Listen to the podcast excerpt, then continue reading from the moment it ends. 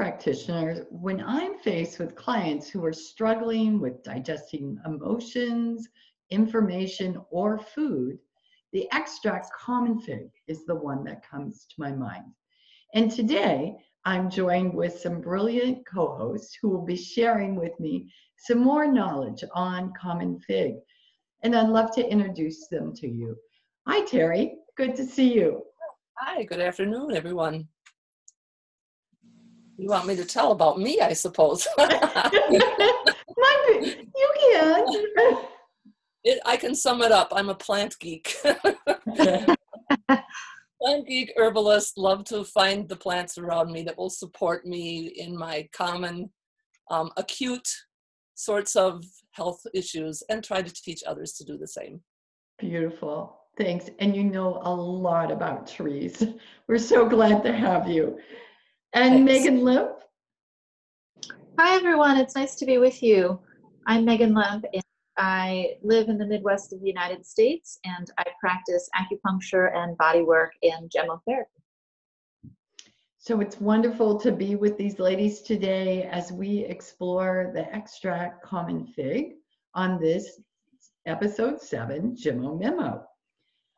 So today we're going to begin with just looking at the fig tree itself. And Terry, I know you have some really interesting information to share with us.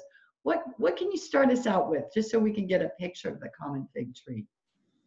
Well, the common fig, Ficus carica, is native to the Mediterranean. I saw quite a lot of them when I was traveling in Turkey, and everyone was very proud to have it in their garden or their yard. It um, also grows in Southwest Asia in rocky, gravelly, quite poor soil that's well drained and in a hot and sunny situation. So it loves long, hot, sunny days. The tree can grow 20 to 30 feet tall.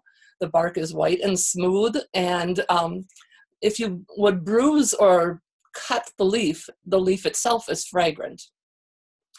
It's so widely cultivated in these native areas that it's called poor man's food.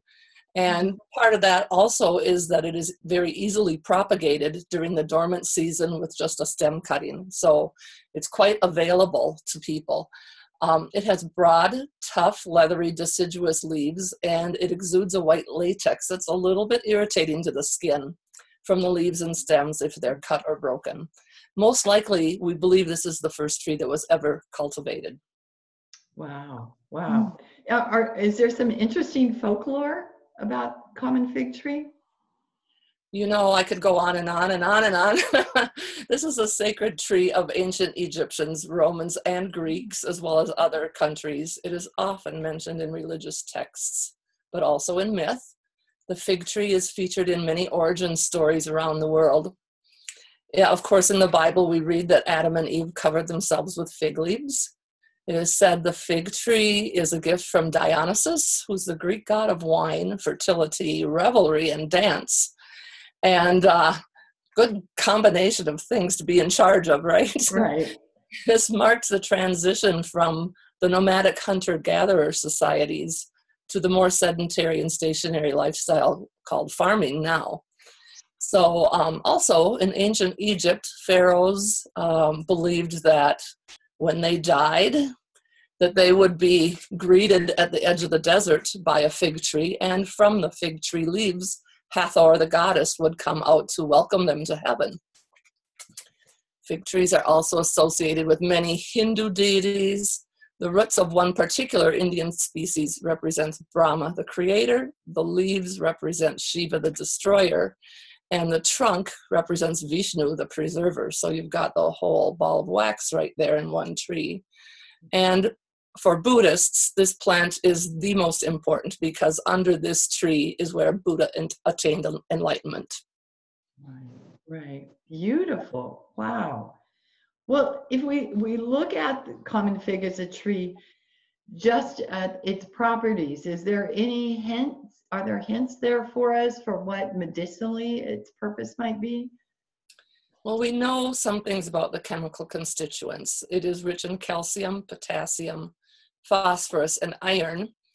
It does have safe and gentle laxative properties, probably from its ability to moisten tissues.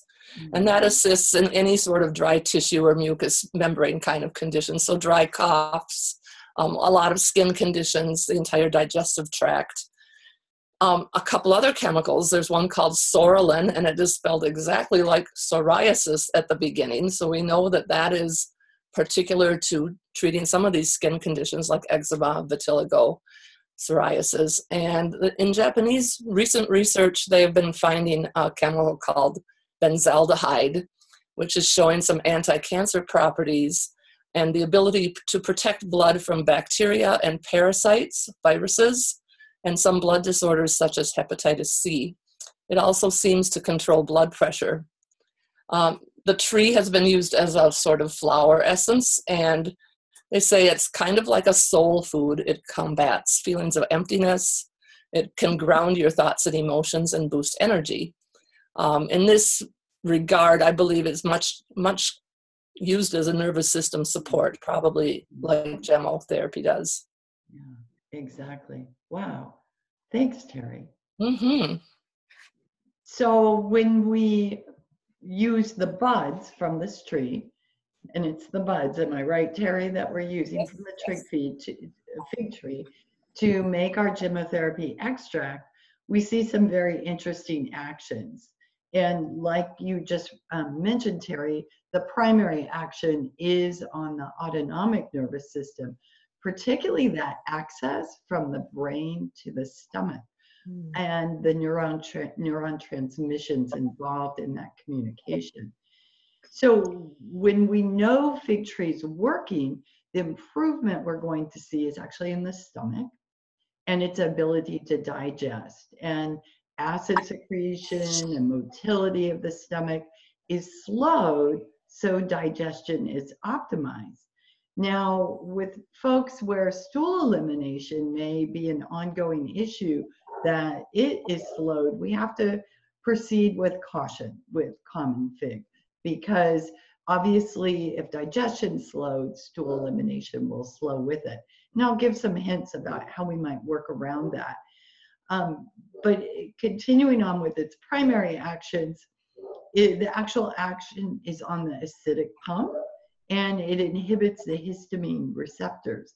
So this makes this extract a very interesting um, part of a protocol for those with um, particular food allergies, whether they're having acute or chronic responses to them.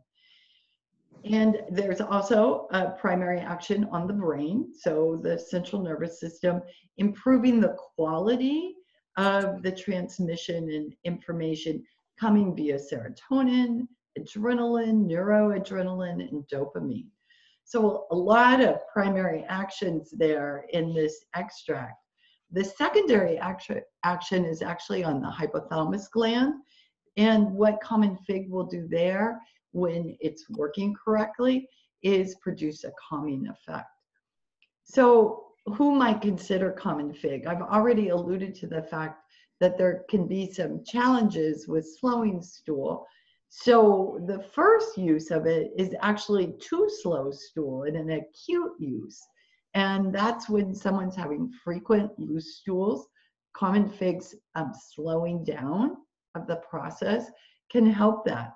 Or if um, the uh, uh, body is trying to relieve itself through vomiting and the vomiting becomes excessive or repetitive and we can't stop it, common fig will help settle that.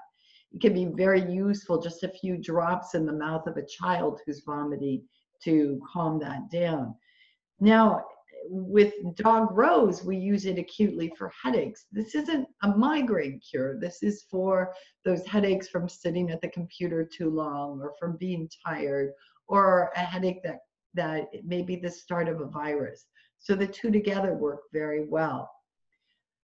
When we microdose a common fig, we get a very interesting action tapping in um, subtly to the nervous system. So this harmonizing effect that common fig offers can produce a sense of calm for anyone that has been um, faced with very strong emotions or an overwhelm of information. This could be um, a mental overwhelm, as so some cognitive issues going on or emotional or um, physical. So we, you can use this in um, small amounts, one to three drops, and um, this can be very useful in these cases. In protocols to improve elimination, what we'll be doing is using it in these chronic conditions where there's chronically too frequent stools and they're loose. We certainly wouldn't use it in any other time. And then, of course, where would this common fig fall into protocols when we're addressing long-standing issues after we've optimized someone's elimination? Well, we've got babies and small children with reflux. We know today in adults, reflux is a huge um, ongoing chronic issue. And common fig, along with common alder and a well-matched extract for stool elimination, is an excellent way to work someone off of these um, acid blocking medications that are so prevalent in conventional medicine. And then for emotional and physical symptoms with eating disorders. Um, I've seen some really lovely results and I, I find that still working with this in microdoses may be the best way there and it could be given a couple times a day. I was recently working with a client who had a lot of purging um, issues that just weren't able to be resolved and use common fig um, on an ongoing basis in tiny doses through the day and it was very successful. So then finally, um, if there are complications regarding stomach ulcers, I use common fig successfully in those cases. So just one last comment on this though, when using it acutely or for chronic symptoms, and we're worried this person's stool will slow down, perhaps this is already the issue, and yet we really want to use common fig because it has such beautiful attributes we can combine that with extracts such as blueberry or lingonberry, um, blackthorn, or walnut to help promote a healthy stool pattern so we can get the benefits um, still from common fig. So that was quite a bit. but I'm super interested, Megan, as always, because you put a nice spin on this in connecting the plant and this very practical approach of these primary and secondary um, options. So, what are you seeing through the lens of Chinese medicine with common fig? Yes, Lauren. So, common fig is our first extract that we're touching upon in Gemo Memo, where we're talking about the, the health of the digestive tract and what we call postnatal qi. In a few of our other discussions, we've talked about prenatal qi and kidney energy. And postnatal qi is the other source of qi in our body. So it's important that we first discuss what we call spleen because fig is primarily a spleen supporting extract from the eyes of Asian medicine.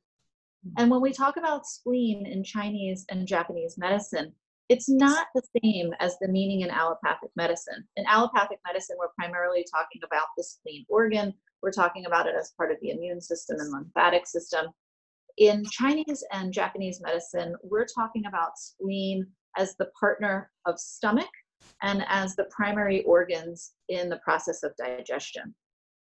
Interestingly, it's good to note at this point that not only do spleen and stomach digest food, which is their main responsibility, they also digest all of our stimulus, all of our input, everything that comes into the body through our sense organs and all of our thought and emotions. So that is so congruent with what we're talking about with harmonizing the nervous system.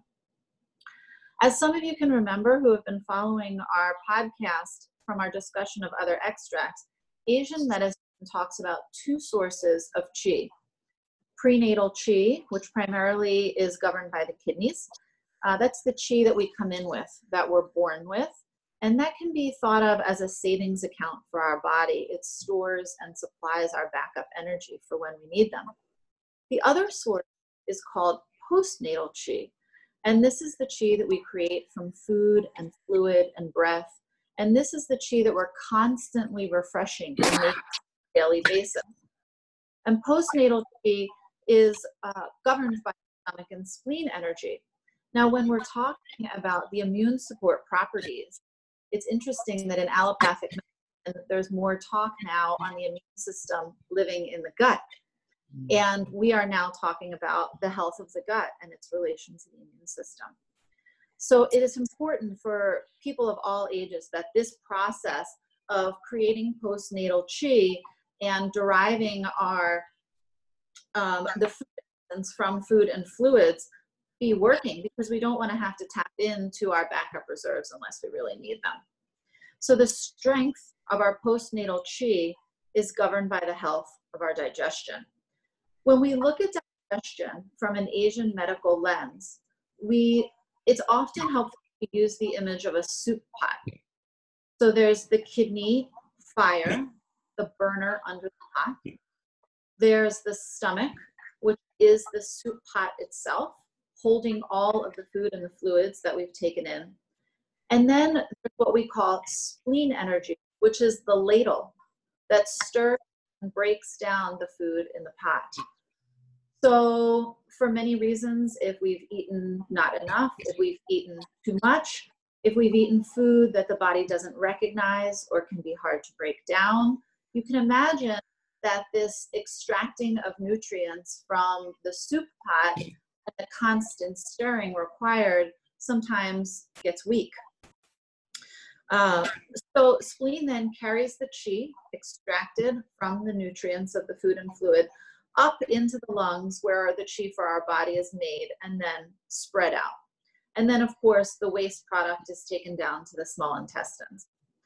Spleen has a challenging job for all of the reasons why that we just talked about in a fast-paced world in a world where we're eating a lot of processed food in a world where we're taking in a lot of stimulus more and more all of the time spleen can often get weak.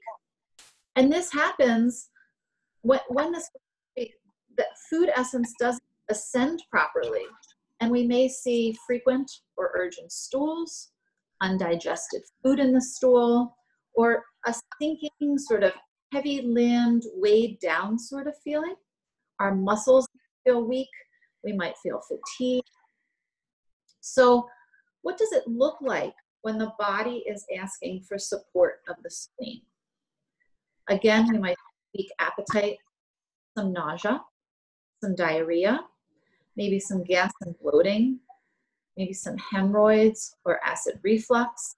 There might be a bit of brain fog.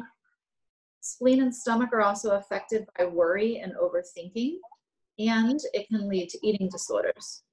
So it is very congruent with how we're using the GEMOs and when we need support of the spleen. Wow, fascinating. Wonderful. What sounds like almost everyone could use common fig at one time or another, doesn't it? Agreed. Yeah. So, um, uh, if you are following us along and, and you found this interesting, I want to make sure that you have tapped into our introductory video and recording because we talk quite a bit about um, why we're doing this and about our individual lenses. Megan particularly gives you some wonderful insight into Asian medicine. And so I'd like to refer you back and let you know we'll be um, going right through the alphabet with these extracts to be able to furnish you with a lovely um, uh, set of references for your home and for your practice. If you're looking for more information on gemmotherapy, I'd like you to come to my website, laurenhubele.com. I'd like you to look up my books, um, and they are available on Amazon. And um, take a look at the information I share on my blog. Terry, anything that you'd like to suggest today for those intrigued by trees? Well, I'm going to refer back to one of my very favorite books because this book covers 40 or more trees in it from all over the world. So, The Meaning of Trees by Fred, Fred Hageneder. Beautiful. Thanks. Thanks, Terry and Megan.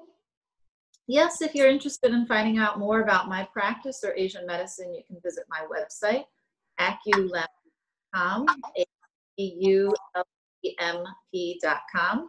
And if you're interested in an overview of Asian medicine, I recommend the book by Ted Kaptchuk, The Web That Has No Weaver. Wonderful. Megan, Terry, thanks so much for joining me. Thank you.